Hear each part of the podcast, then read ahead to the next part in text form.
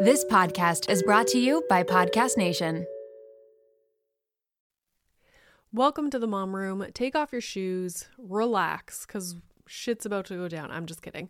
Um, I want to actually preface this episode by saying while I don't agree with everything that they are saying, I want to look into a lot of the research studies that she is referencing because I have a feeling they're all correlational and there's lots of confounding variables.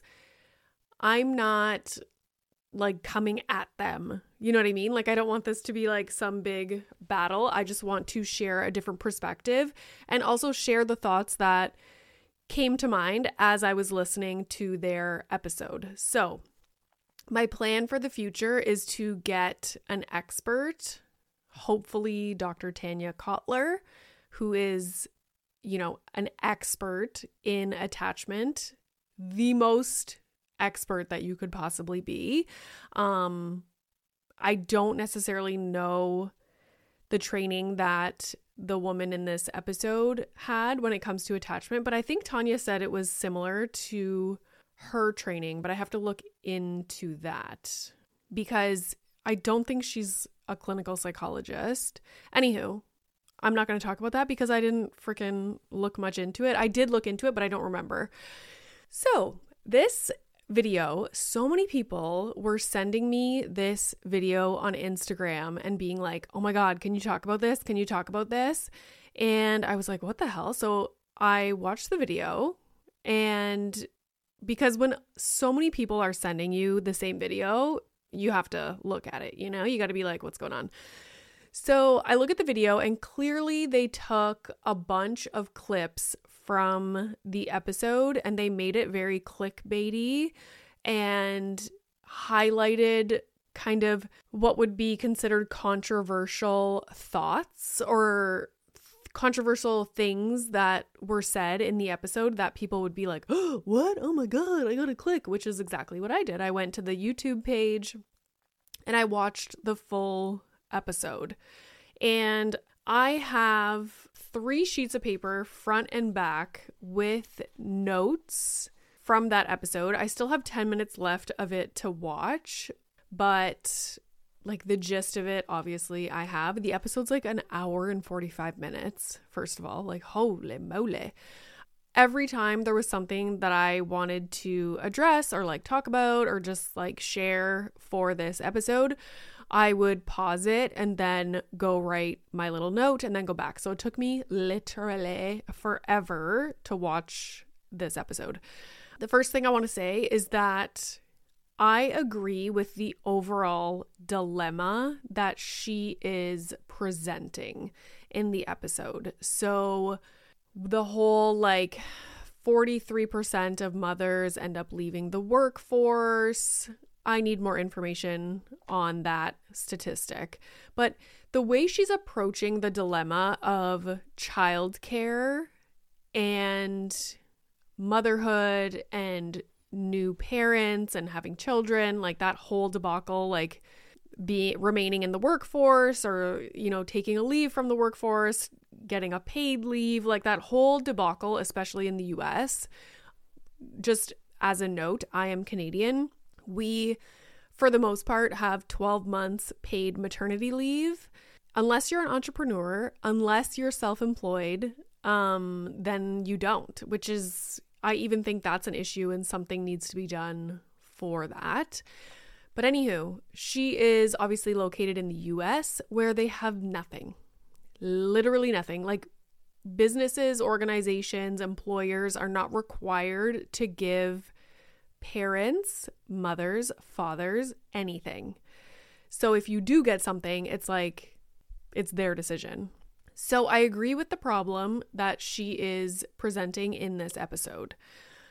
However, she is approaching the problem as it's something that women have to change.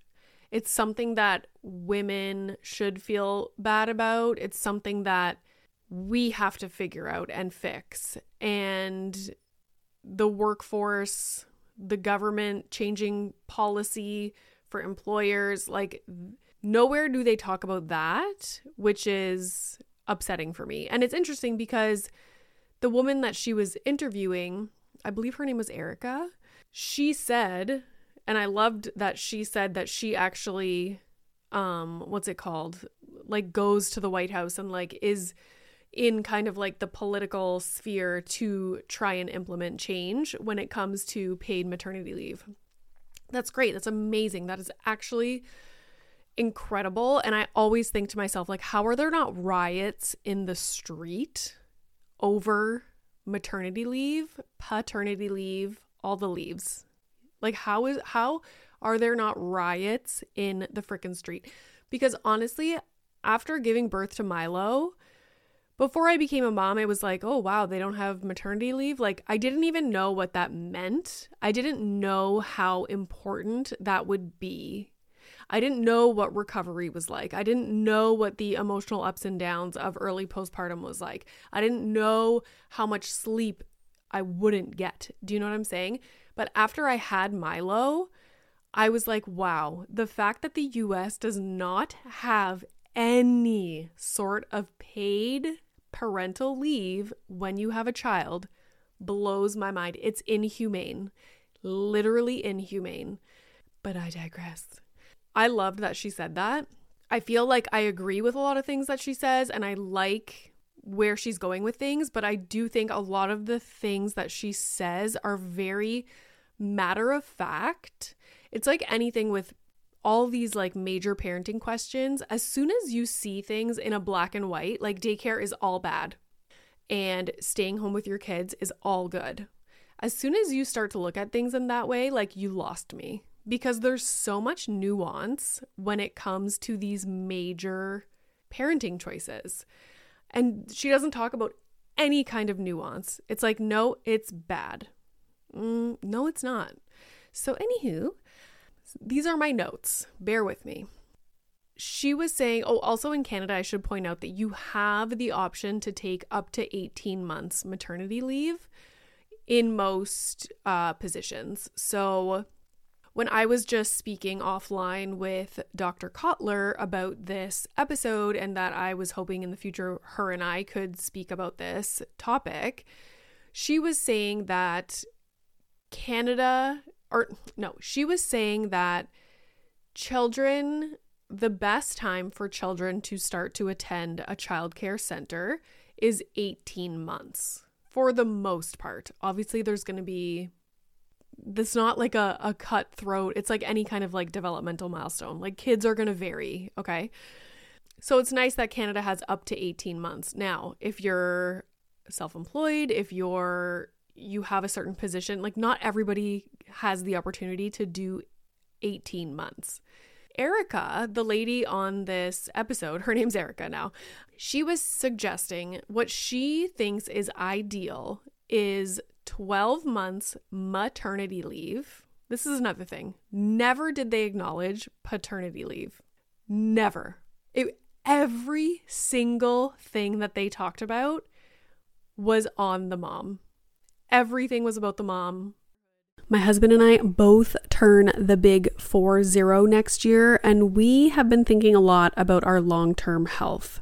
We want to get smarter about our health, make better choices, but also not feel overwhelmed trying to separate fact from fiction. There is so much information out there, and it can be hard to figure out what applies to you, what is right, and what is wrong. Well, let me introduce you to the Zoe Science and Nutrition podcast. With the help of world leading scientists, they help you make smarter health choices every week. Don't just take my word for it. Naomi's Apple review says Zoe Science and Nutrition is super easy to consume consume, even if you don't understand the science, with loads of actionable tips, a great mix of guests, and interesting cutting edge science. You can't go wrong with a weekly podcast where world leading scientists explain how their own research could improve your health. If you're ready to join millions of others like Naomi transforming their health, then search for Zoe Science and Nutrition wherever you listen to podcasts.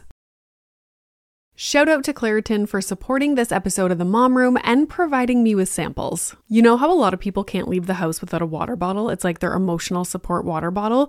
I am the exact same way with facial tissues. And that is because I have such bad allergies, specifically in my sinuses, to the point where I know I'm to have to blow my nose multiple times in a day, and I cannot be out in public without my emotional support facial tissues. Luckily, for those of us who live with the symptoms of allergies, we can live Claritin Clear with Claritin D. Designed for serious allergy sufferers, Claritin D has two powerful ingredients in just one pill that relieve your allergy symptoms and decongest your nose so that you can breathe better. This double action combination of prescription strength allergy medicine and the best decongestant available relieves sneezing, a runny nose, itchy and watery eyes, an itchy nose and throat, and sinus congestion and pressure with ease. Now I know if I have a big event, maybe I'm going to a concert, going out for dinner, I don't want to be blowing my nose every two seconds. It's very unbecoming. And so I will take Claritin D and enjoy my evening. Ready to live life as if you don't have allergies? It's time to live Claritin Clear. Fast and powerful relief is just a quick trip away. Find Claritin D at the pharmacy counter or ask for Claritin D at your local pharmacy. You don't even need a prescription. Go to Claritin.com right now for a discount so you can live Claritin Clear. Use as directed. In Canada, you can alternate. So you could have your husband, your partner, take the full 12 months paternity leave, and you take eight months, or sorry, Renee, do math, six months maternity leave. You could do six months maternity leave, six months paternity leave. Do you, do you know what I'm saying? Like you can switch off so that the the father can take time as well paid time off as well. And it is quite common. I know lots of people whose husbands father of their children has taken a chunk of time for paternity leave while the mom went back to work. When when i talk about something being nuanced what i'm trying to say is that a stay-at-home mom can be worse off and vice versa because so many factors come into play. I do think that some children developmentally their temperament, how they interact with other people, how they like are they super withdrawn and not outgoing? Just like anything, even when you think about adults, like some adults thrive in social situations some do not. Like, I think kids are the same way. And I think you're going to have some kids that will do great in daycare and some that maybe should not be in daycare for a while. If it were feasible for us to choose that option, a lot of the times families cannot they're not afforded the opportunity to choose. It's like they either have to go to back go back to work or they don't. So it's not just a matter of being financially able to stay home. I think what also has to be considered, which she does not even want to consider at all. She's she says like, no, the mom needs to completely just turn off her wants, needs, you know, goals, filling her cup, whatever it might be, for three years. Because what she suggests is optimal is the mom take 12 months and then the mom is given the option to work part time or casually for the next two years. So she does not recommend any child go to any kind of childcare center, daycare, um, where there's multiple kids for three years. They acknowledge that you know, maybe families need to start living with less money and like it just it blows my mind because everybody is already so the cost of living is nuts. Nuts. And so now you have to look at it as okay, if we're taking away of a full income from the family, what kind of detriments is that going to lead to? What kinds of things will be taken away from the family if we made that decision. In the hopes that the mom staying home with the kids for up to 3 years is the best. Like what's the like give and take like ups and downs pros and cons right?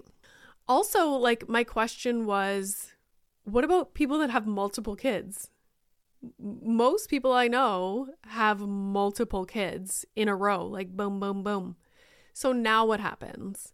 If mom is not able to go back to work, and as she men- mentioned in the episode, a lot of parents or a lot of women, men, whatever, are having kids later on in life. So my husband and I, we had Milo when I was 34 because my husband did medical school, he did residency, I did my master's, I did my PhD. Then we had a child. So if we had multiple children, I would still not be working. So, what employer in their right mind is going to hire me after I graduated in 2020 and I'm still not working and it's like 2026? I've just like dabbled here and there. And also, what job is going to hire me when I'm like, I'm just going to work part time? Because she recommends that you only work a couple hours a day, five days a week. Okay, that sounds lovely, but that is not the world that we live in. Like, um, yes, uh, can you work you know, X number of hours in a week? Yes, but just in 15 minute pockets spread throughout the week so that I'm not away from my child. And I know I sound like it's just never was it acknowledged that the workforce would never change to to be that way. Like it just doesn't work. And a lot of the conversation was surrounding having one kid. You know, if you have multiple in a row, then what? Mom is just never working and she went and got, you know, 10 plus years of post secondary education for what? Also, acknowledging that mom's career is probably filling her cup.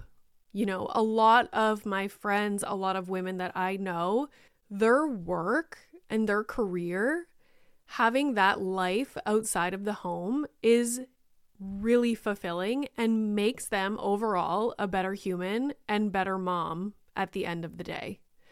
You have to acknowledge everything, you have to look at the big picture, which they absolutely did not. One quote that I wrote down here was daycare should be a last resort completely disagree. I just posted a reel of an episode I did with Dr. Morgan Cutlip. And my Sean, the guy that makes my clips, pulled out the part where I'm like, I started to quickly realize that daycare was an opportunity for my child. And this was before the age of three. It was an opportunity, in my opinion. And they say, nope, not not a chance.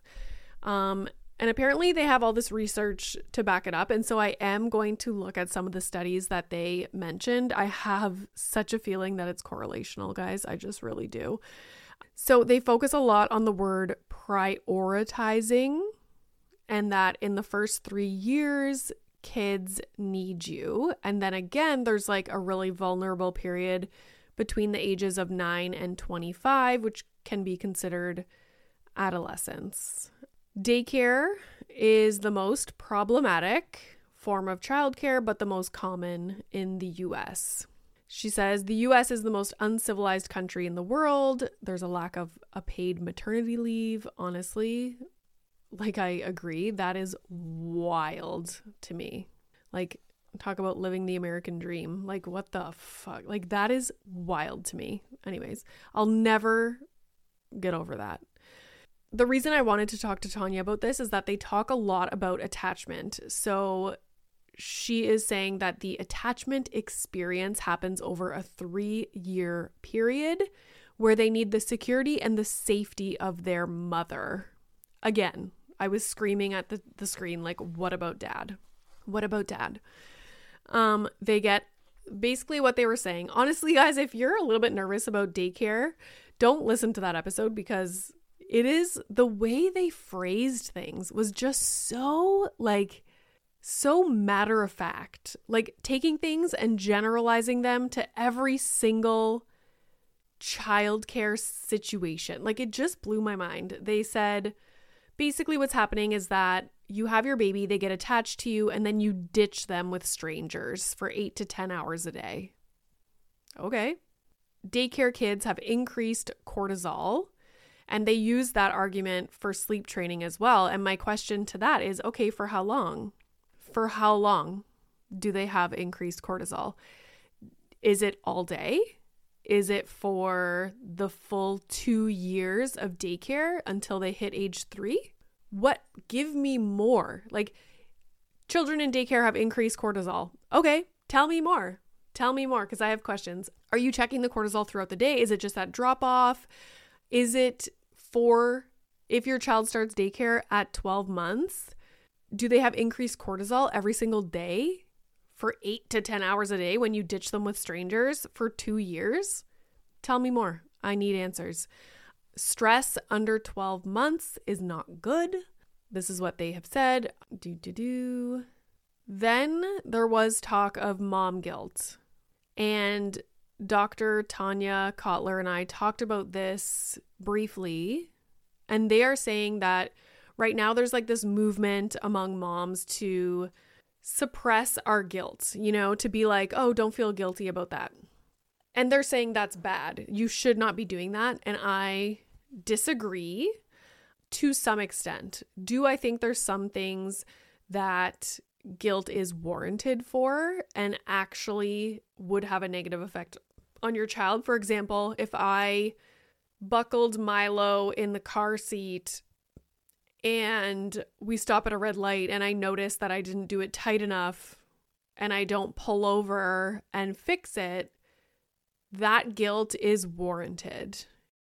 This episode is brought to you by Little Spoon. If you're like me, then the bane of your existence is thinking about what to feed your children, prepping food, going to the grocery store, all of the above. Who has the time? We are all so busy, and it's important to incorporate things into our life that keep our life as simple and convenient as possible. Little Spoon is one way to do just that. They deliver fresh, healthy meals and snacks straight to your door that your kid will love at every eating stage they are in. The baby blends are fresh organic baby food from single ingredients to multi textured purees to take the stress out of starting solids.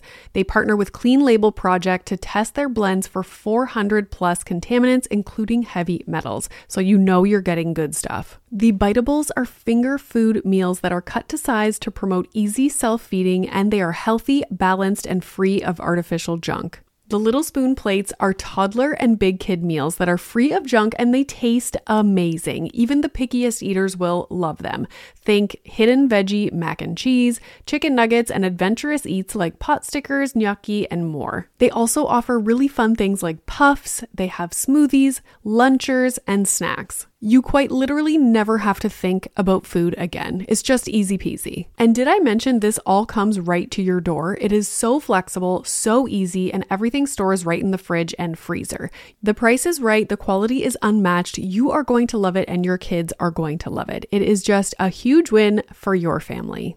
Simplify your kids' mealtime with 30% off your first order. Go to littlespoon.com slash momroom and enter our code momroom at checkout to get 30% off your first Little Spoon order. This episode is brought to you by LolaVie. Lola V is an award-winning hair care line by none other than Jennifer Aniston. They offer clean, plant-powered products for every hair type and texture. I just did my whole hair care routine with all the products the other night and I am obsessed. Along with incredible shampoo and conditioner, they have an intensive repair treatment that you can use once a week. They also have a lightweight hair oil. There's a leave in treatment and there's also a glossing detangler, which I need because lately I want to do my hair in like a slicked back look, but my hair is too frizzy. Get 15% off LolaVie with the code MOMROOM at www.lolavie.com slash MOMROOM and LolaVie is L-O-L-A-V-I-E. So that guilt is good because it is leading to a behavior change that is actually beneficial. If it's Saturday afternoon and we're watching Toy Story, but it's sunny outside and I can't sit there and enjoy watching a movie with my child because I'm ruminating about how I should be taking him to the park, I should be going outside with him, even though we were outside all day yesterday and all morning and we're going outside this evening. That is not constructive guilt. That is just not allowing me to enjoy watching a movie with my child on Saturday afternoon. I disagree. I agree, but I also disagree. Again, they're like saying these things and making it like a blanket statement. Like we should not be suppressing or trying to let go of any kind of guilt. I disagree. And she is saying that doing that is a disservice to moms because you're uh, telling them to you're telling them to avoid guilt which is indicating that they're in an internal conflict that, that they probably should be in, is what she's basically saying. So if you feel mom guilt, you should. Because obviously you feel mom guilt for a reason, because you know what you're doing is bad, is what she's trying to say. Um, one research study she talks about is called the Kibbutz experience. And allegedly, it is showing that there are years of mental illness and attachment disorders. She labels them as attachment disorders, which just bothers me. Years of mental illness and attachment disorders because of daycare. It's a longitudinal attachment study. So, secure attachment in the first year of life indicate or predicts that you're going to be secure as an adult. Disordered attachment in the first year of life predicts is like a predictor of being disordered in adulthood and having mental illness.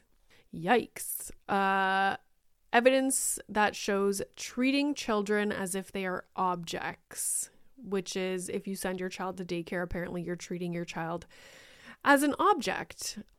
Definitely looking into that study. Like, let me circle it right now because you guys know I love to look at these research studies that people like to quote and bring up to try and prove their points. Babies are resilient. Apparently, that is something that we just say to appease us in being able to do whatever we want as adults, and research actually shows the opposite. Babies are not resilient. Okay, I don't know if I agree with that, but again, to what degree?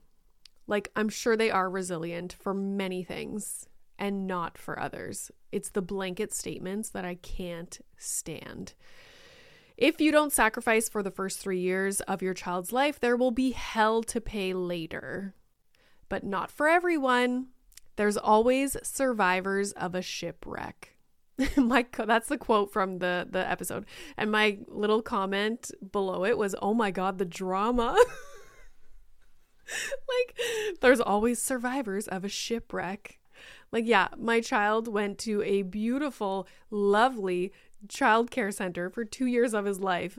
Fucking shipwreck. Like he survived. He's a survivor of daycare. Guys, I can't. Okay. We don't have empathy.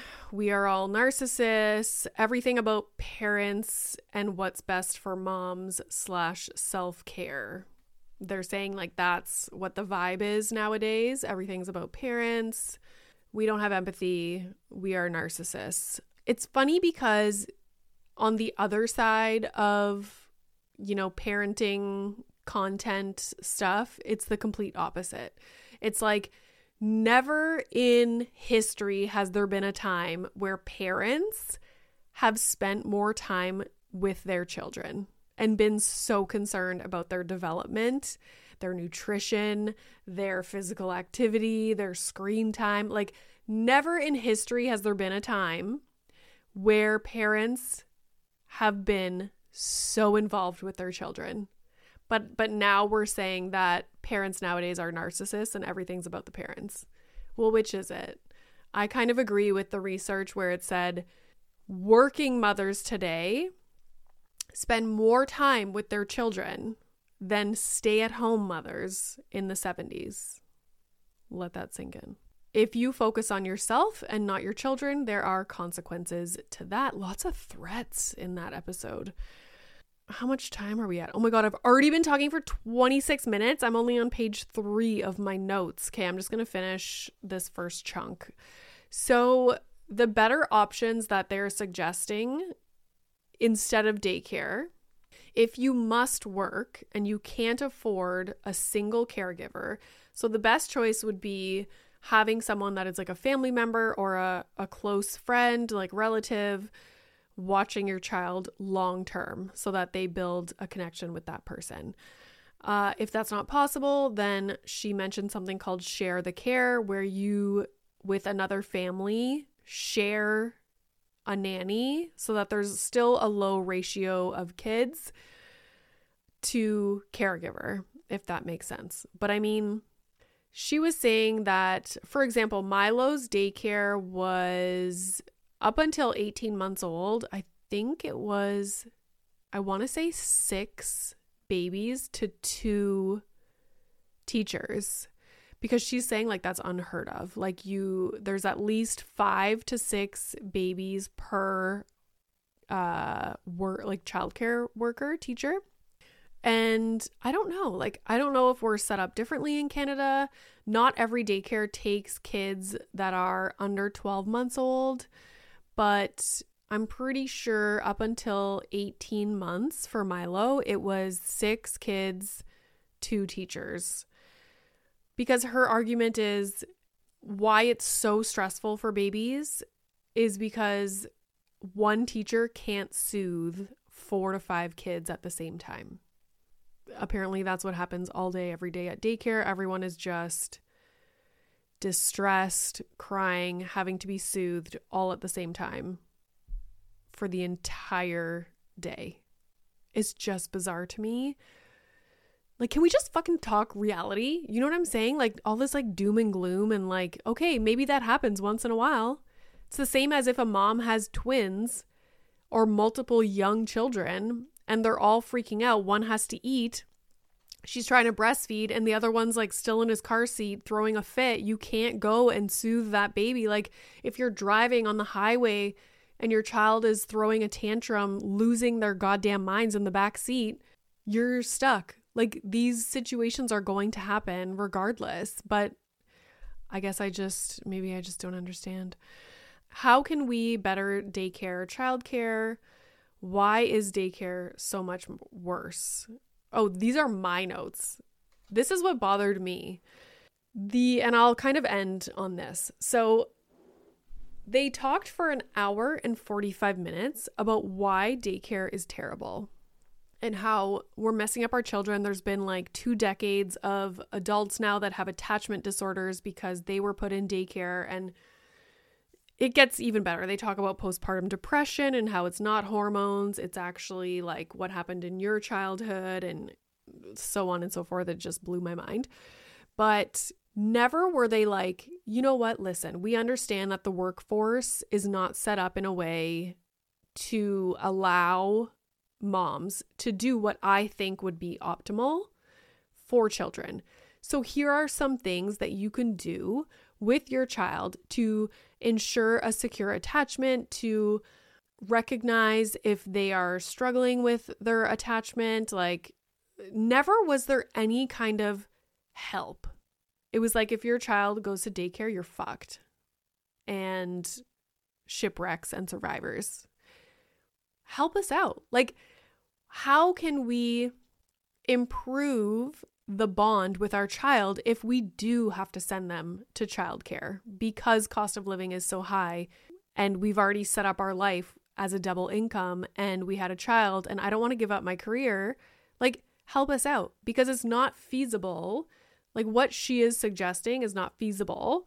Although anything would be better in the States, and I acknowledge that. Like that's a huge problem. But with regard to like staying home for three years and just working part time, like a few hours a day, Monday to Friday, like in what world is is that gonna be feasible for people? So I also found it to be quite disrespectful for childcare teachers and daycare workers because our experience was incredible and they even got into like, what about people who say, like, oh, our daycare is amazing and the teachers are amazing? And like, that would be me. Like, I'm that person. And she was like, no, it doesn't matter. It doesn't matter. And like, I'm sorry, but that pisses me off because I'm thinking back to the relationships that Milo had with his teachers in daycare, how amazing it was, how like he would hurt himself and I would go to pick him up, or like he had a fever and they're just like cuddling him in the office and he was so secure. Like I loved, and obviously I can pick up on a secure attachment, like that's what I'm trained in. I understand these things. I loved that he was building secure attachments with other adults.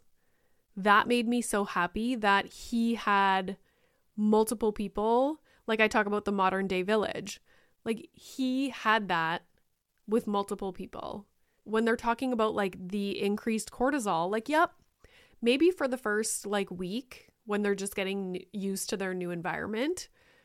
But to say that they're going to have increased cortisol and it's going to cause like their amygdala to enlarge and like major like long-term issues of mental illness and attachment disorders as adults like it just it's a lot to digest. So yeah, I found it very disrespectful to daycare teachers who literally give everything and are so caring and warm to our children.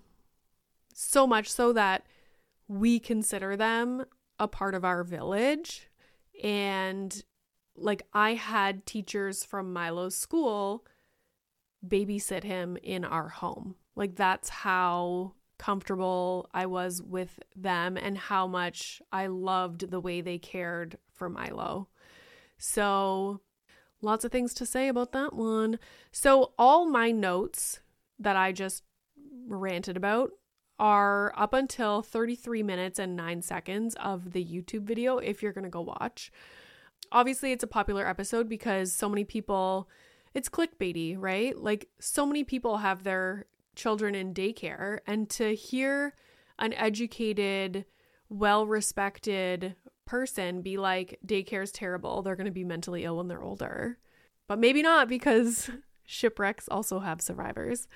It's just a lot, guys. So, I will share the rest of my notes in a future episode. I will also try my best to get Dr. Kotler on to give a more, you know, scientific um, approach and also look at the research studies. But I just have so many things to say. And it's just, it really upset me that to think that, especially at that age where your child is young and you're having to send them to daycare. Like it's already difficult enough. And now we're having to listen to this. It's just, it's a lot. Anywho, that's it for me. I didn't even give any update on anything else. That's why I need a daily solo because I have so many things I want to talk about. But anywho, thank you guys so much for listening. And I will see you on Tuesday, which is Halloween. That's Halloween in French. All right, bye. Are you looking for a podcast that'll make you laugh? You came to the wrong place. That's not us. That's not us. Well, it is. We are a husband and wife who chat about raw, real relationship Yeah, topics. like sex, Like money. like marriage and kids. But we're not afraid to talk about how your newborn baby probably isn't as cute as you think it is. If you're in need of entertainment while you're driving to work, because that sucks, we can join you in the suckage, kind of like being in your ear. Not physically. So if you want to laugh, Come check us Come out. check us out. brought to you by the Laughing Couple Podcast.